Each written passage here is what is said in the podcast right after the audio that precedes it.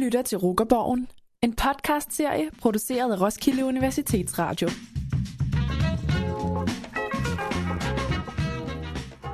I Folketinget sidder 179 politikere, og en del af dem har gået på Roskilde Universitet. Det her er programmet, hvor vi møder gamle rukkere, der nu sidder på Christiansborg og sætter rammerne for hele samfundets udvikling. Vi spørger blandt andet, hvordan de var som gruppemedlemmer, og hvordan man går fra at skrive semesterprojekt om Foucault til at skrive en finanslov. Vi har været inde på Christiansborg og besøgt Christine Antorini, som blev kandidat i kommunikation og offentlig forvaltning i 1994. I 2005 blev hun valgt ind i Folketinget og har tidligere været børne- og undervisningsminister. Udover at sidde i Folketinget for Socialdemokratiet, er hun i dag gruppeformand og formand for Uddannelses- og Forskningsudvalget. Jamen, øh, så er Rukkerborgen rykket ind på Christiansborg, og vi sidder her sammen med Christine Antorini. Øh, vil du forklare lidt om, hvor vi sidder hen? Vi sidder inde på mit kontor. Jeg er gruppesekretær, og det vil sige, at jeg sidder i den socialdemokratiske gruppeledelse. Så jeg sidder sådan i hjertet af Christiansborg og i hjertet af den socialdemokratiske gruppe.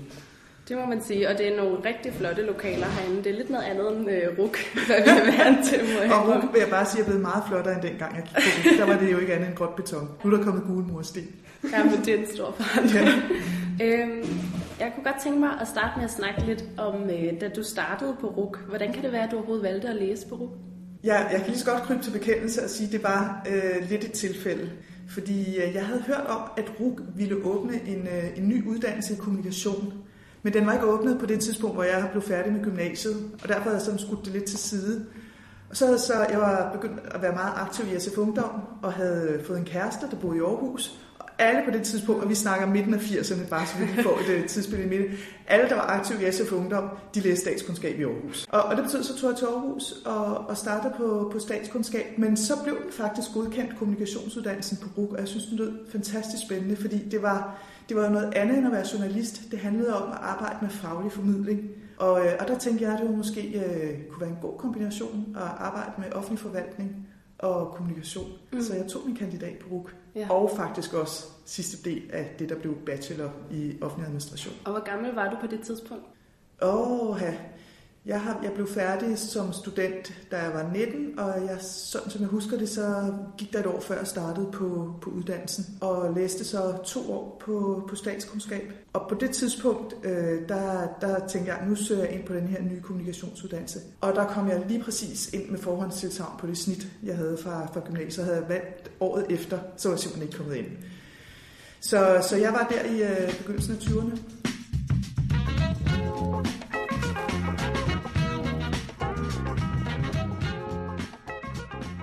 Hvordan husker du det at starte på RUK? Hvordan var det anderledes end Aarhus Universitet, hvor du kom fra? Jeg synes, det var helt utroligt anderledes på, på alle punkter.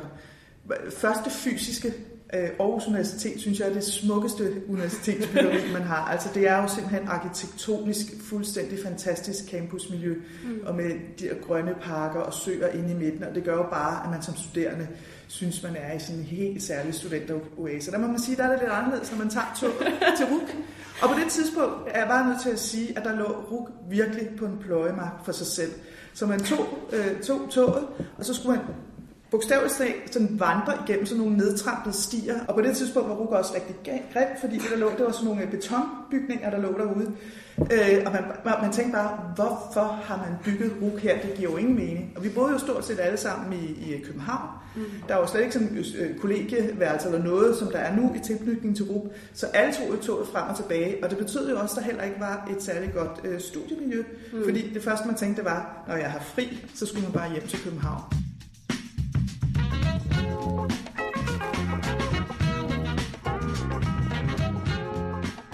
En af forskellene fra Aarhus Universitet, og noget, som jo virkelig er en, en grundsten i RUG, det er det her med gruppearbejdet og gruppedannelsen, som både er, både er hadet og elsket. Hvordan husker du tilbage på det? Jeg havde en lidt, øh, en lidt øh, mærkelig indgang til RUG, fordi jeg jo havde kun havde taget to års statskundskab i Aarhus. Og, øh, og så søgte jeg om RUG og kom ind på kandidatuddannelsen. Så sagde de, at øh, jeg, jeg fik kun lov til at starte, hvis jeg gik et år om på RUG.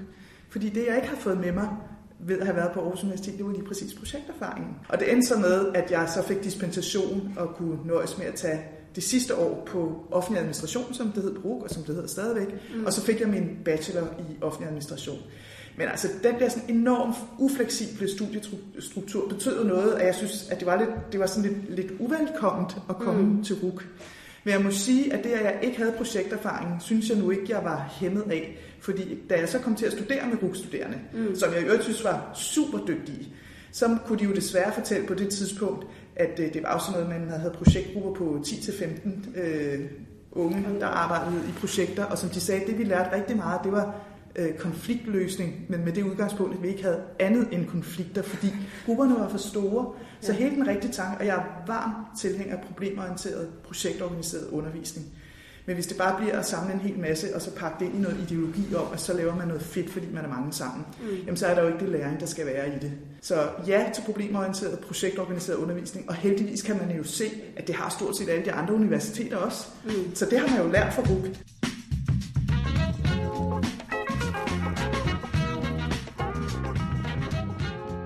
Spørgsmål, som øh, nogle af vores politisk interesserede lyttere måske gerne vil have svar på, det er, hvad er egentlig sværest, en gruppedannelse på RUK eller regeringsdannelse? Ha! Det er da et super godt spørgsmål. øh, puha. Altså jeg vil sige, øh, en regeringsdannelse som udgangspunkt er jo helt topstyret. Det er statsministeren, der ringer rundt, når regeringsgrundlaget er klar, og så ringer rundt og siger, Christine Antorini, og det gjorde Helle thorning Schmidt jo til mig mm. i 2011. Christine, øh, jeg vil høre, om du vil være børne- og undervisningsminister i min regering. Så, og det kan man selvfølgelig sige nej tak til, men så har man sikkert også sagt nej tak til at blive minister. Så, mm. så der er slet ikke, altså, det er rent topstyret proces, at man bliver spurgt. Og det mener jeg jo ikke om RUK, fordi der er trods alt øh, nogle, nogle mekanikker i forhold til, hvordan man finder hinanden, og hvad man arbejder med osv. Mm. Når det så er sagt, så mener jeg faktisk, at det som problemorienteret gruppearbejde på den gode måde kan lære, det er jo, at øh, mennesker er forskellige og har forskellige styrker, arbejder på forskellige måder, og hvordan kan man bringe det bedste i spil hos hinanden. Nogle af de allerbedste opgaver, jeg har været med til at lave, det har jo netop været hvor en gruppe, hvor alle satte hinanden, altså gjorde hinanden større igennem, igennem det øh, faglige arbejde, man, man havde med hinanden. Og når en regering fungerer godt, og man alle gør hinanden større, og når man kommer fra forskellige partier, så er det fantastisk, fordi så, så løfter man virkelig i flok.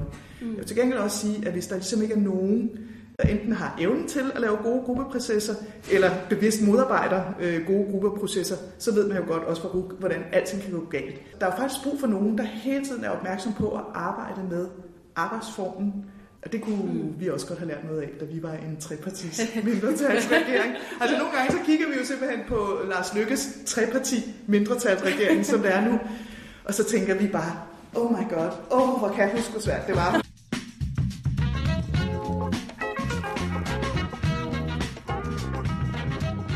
Hvordan er du selv som gruppemedlem? Er du sådan en, der er en ledertype, eller måske mere en mediator, eller en, der kører lidt sit eget løb? Det er jo meget sjovt, bare det, at du putter ord på, at man har forskellige roller. Ja. Altså det blev vi slet ikke introduceret til, øh, da jeg kom der på tredje år på RUK. Og det er jo meget interessant, når man hylder øh, gruppearbejdets dynamikker, men vi havde slet ikke et, et begrebsunivers på det tidspunkt, hvad det egentlig var, der skulle til for at få de gode gruppedynamikker. Det håber jeg er blevet meget bedre på. Mm. Og når du sætter ord på det, så tænker jeg, så er det også fordi, det er en del af, af, af den måde, man skal arbejde på. Fordi det giver nemlig mening, fordi så får man også anerkendelse og respekt alle skal jo ikke være ledere. Mm. Altså der er jo både den øh, specialisten, den der er virkelig øh, dygtig til det juridiske, den der, altså der er mange forskellige kompetencer, så det er jo egentlig mere, hvordan man får sat det mm. gode hold. Jeg synes, det er, jeg synes, det er fantastisk, når det lykkes. Jeg tror også, at jeg er faktisk god til at være gruppeleder, hvis man kan sige til det. Men, øh, men forhåbentlig på en måde, hvor, hvor folk kan, kan se, at det giver alle bedre plads. Det er i hvert fald det, jeg prøver at gøre mig umage med. Ja.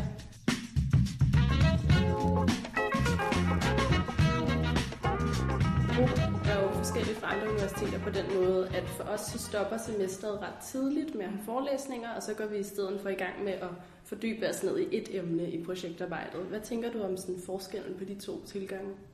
Da jeg startede på Aarhus Universitet de to første år, der var det jo en dyd i sig selv, at vi skulle læse kæmpe store mængder af stof. Det var ligesom, altså der skulle virkelig, altså hele, hele det politologiske univers, hvis det var det fag, det skulle vi læse os ind i, ikke? Så, ja. Og så skete specialiseringen undervejs. Mm. Og det diskuterede vi meget, altså hvad var meningen egentlig med alt det kæmpe meget stof.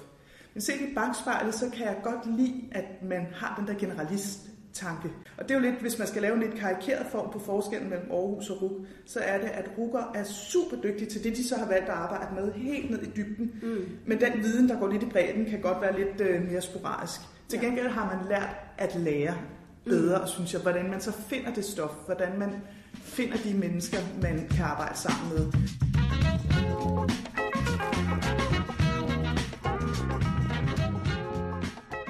Så vil jeg springe lidt til det, der har at gøre med sådan et studieliv. Øh, du sagde, at der måske ikke var det bedste studieliv, da du gik på RUK. Var du, var du selv sådan engageret i det? Gik du op i studenterpolitik, eller var med i nogle udvalg, eller noget sådan på den måde?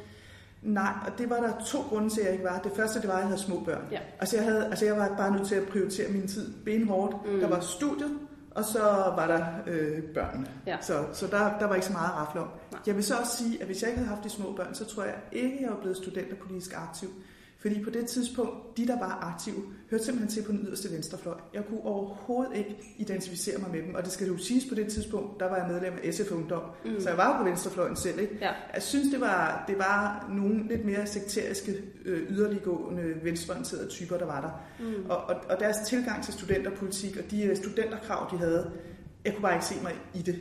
Så, så, så det, øh, det havde jeg slet ikke lyst til at, at være en del af. Så jeg lavede mit politiske mm. arbejde et andet sted.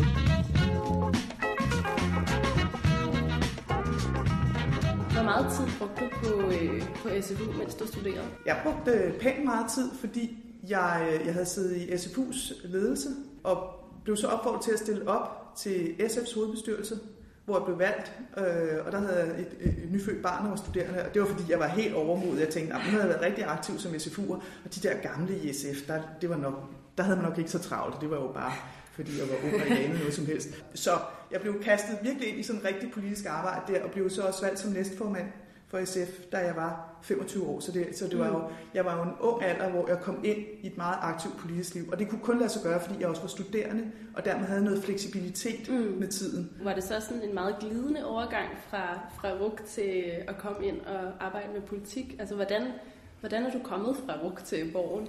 Jeg har, jeg har lidt... Øh, grebet de muligheder, der bød sig. Mm. Så, så da jeg blev færdig med, øh, jeg var ved at være færdig med RUK, øh, der troede jeg faktisk, at jeg skulle øh, i Folketinget. Jeg var spidskandidat for SF i en kreds, der altid havde givet valg. Og så lige præcis det år, hvor jeg var spidskandidat, der skete skiftet, hvor partiet Venstre faktisk blev større end SF i København. Det var der, hvor Venstre gik fra at være landparti til at begynde at blive et øh, byparti.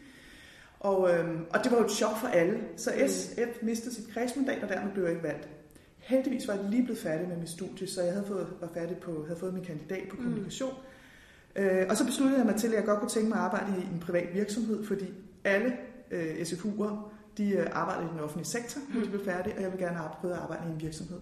Og så lavede jeg en uaffordret ansøgning til Novo Nordisk og til øh, Oticon. Mm. Jeg tænkte, det må være mega fedt arbejde der. Det lykkedes mig simpelthen at blive ansat mm. i Oticon, så jeg var et par år der. Men så var jeg nødt til at træffe et valg, om, om øh, jeg ville fortsætte i Oticon og helt stoppe min politiske karriere, eller og jeg havde skiftet kreds til en stensikker SF-kreds. Mm. Og jeg overvejede det virkelig, fordi det var meget spændende at være i, i Oticon. Men så, så valgte jeg, at jeg ville prøve at stille op, og så blev jeg valgt til noget ting. Mm.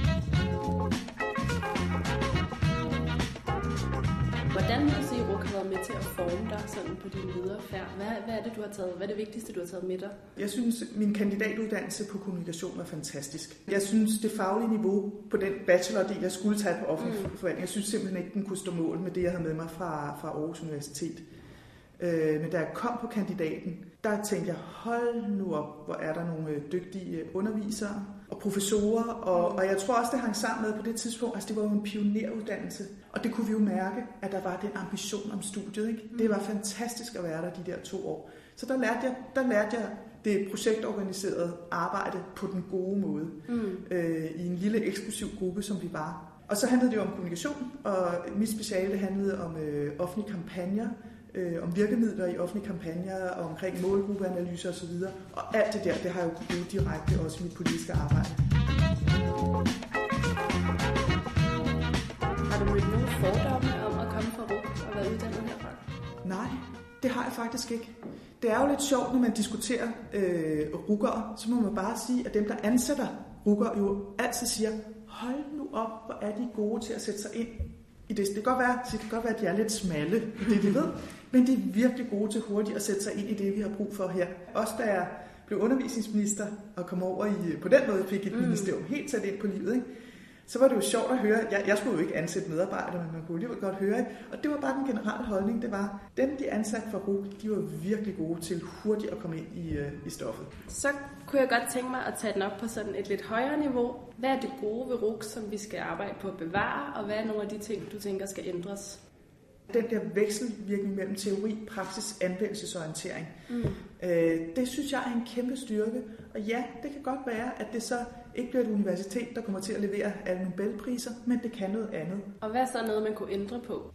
Jeg tror, det er vigtigt for et universitet som RUK øh, virkelig at tænke over, på hvilket få, men afgørende områder vil RUK være i top på forskningen. Og RUK kan ikke og skal ikke være i top på alt. RUK får heller ikke de samme, altså er jo økonomisk presset af, ikke har haft den samme forskningstradition som de andre, så de unge universiteter får simpelthen færre, af historiske grunde, færre øh, midler til forskning. Og det er jo ikke godt. Nej. Det burde man sådan set lave op på.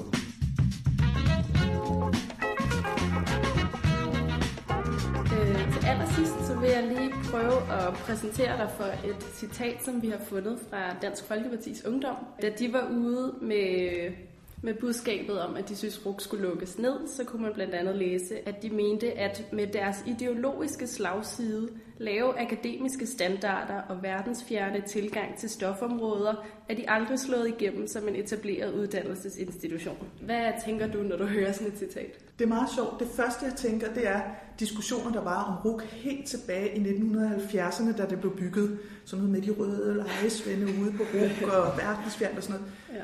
Altså, det er sådan en ryst for fortiden. Ja. Jeg synes slet ikke, det kendetegner RUG i dag. Men RUG har den opgave hele tiden, og selvfølgelig at skulle dokumentere som et hvert andet universitet, at det bare, der er bare høje faglige standarder.